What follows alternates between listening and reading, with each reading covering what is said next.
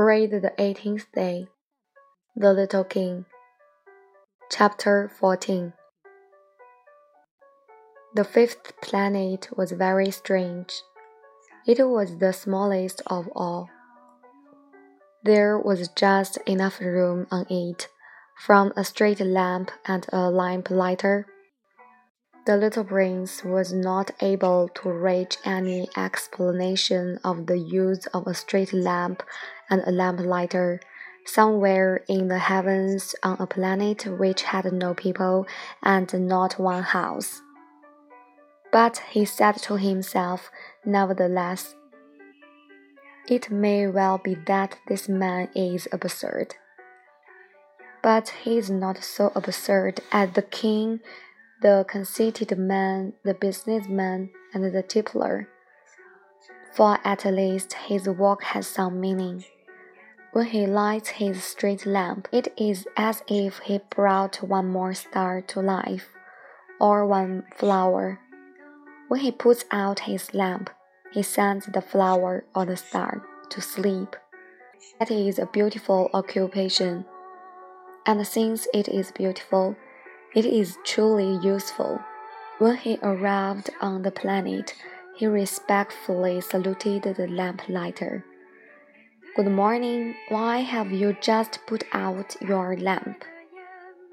Those are the orders, replied the lamplighter. Good morning. What are the orders? The orders are that I put out my lamp. Good evening. And he lighted his lamp again.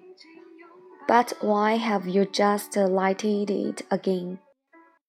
Those are the orders, replied the lamplighter. I do not understand, said the little prince. There is nothing to understand, said the lamplighter. Orders are orders. Good morning.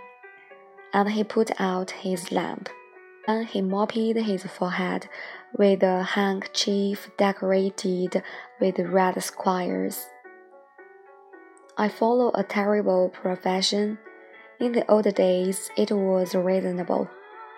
I put the lamp out in the morning, and in the evening I lighted again.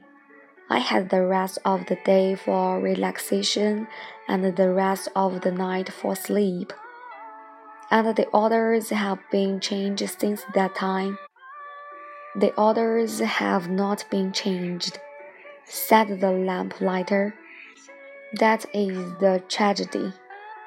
From year to year, the planet has turned more rapidly and the orders have not been changed. Then what? asked the little prince. Then the planet now makes a complete turn every minute, and I no longer have a single second for repose. Once every minute, I have to light my lamp and put it out. That is very funny. A day lasts only one minute. Here where you live. It is not funny at all, said the lamplighter. While we have been talking together, a month has gone by.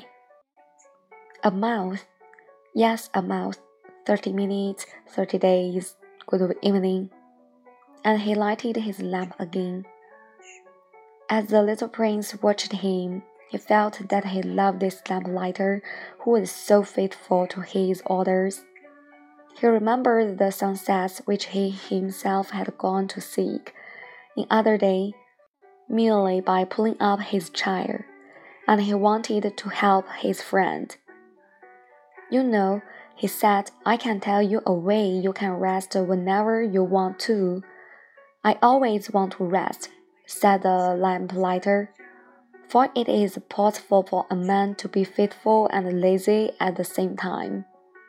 The little prince went on with his explanation. Your planet is so small that three strides will take you all the way around it. To be always in the sunshine, you need only walk along rather slowly. When you want to rest, you will walk, and the day will last as long as you like. That doesn't do me much good, said the lamplighter. The one thing I love in life is to sleep. Then you are unlucky, said the little prince. I am unlucky, said the lamplighter. Good morning. And he put out his lamp. That man, said the little prince to himself as he continued farther on his journey. That man would be scorned by all the others by the king, by the conceited man, by the tippler, by the businessman. Nevertheless, he is the only one of them all who does not seem to me ridiculous.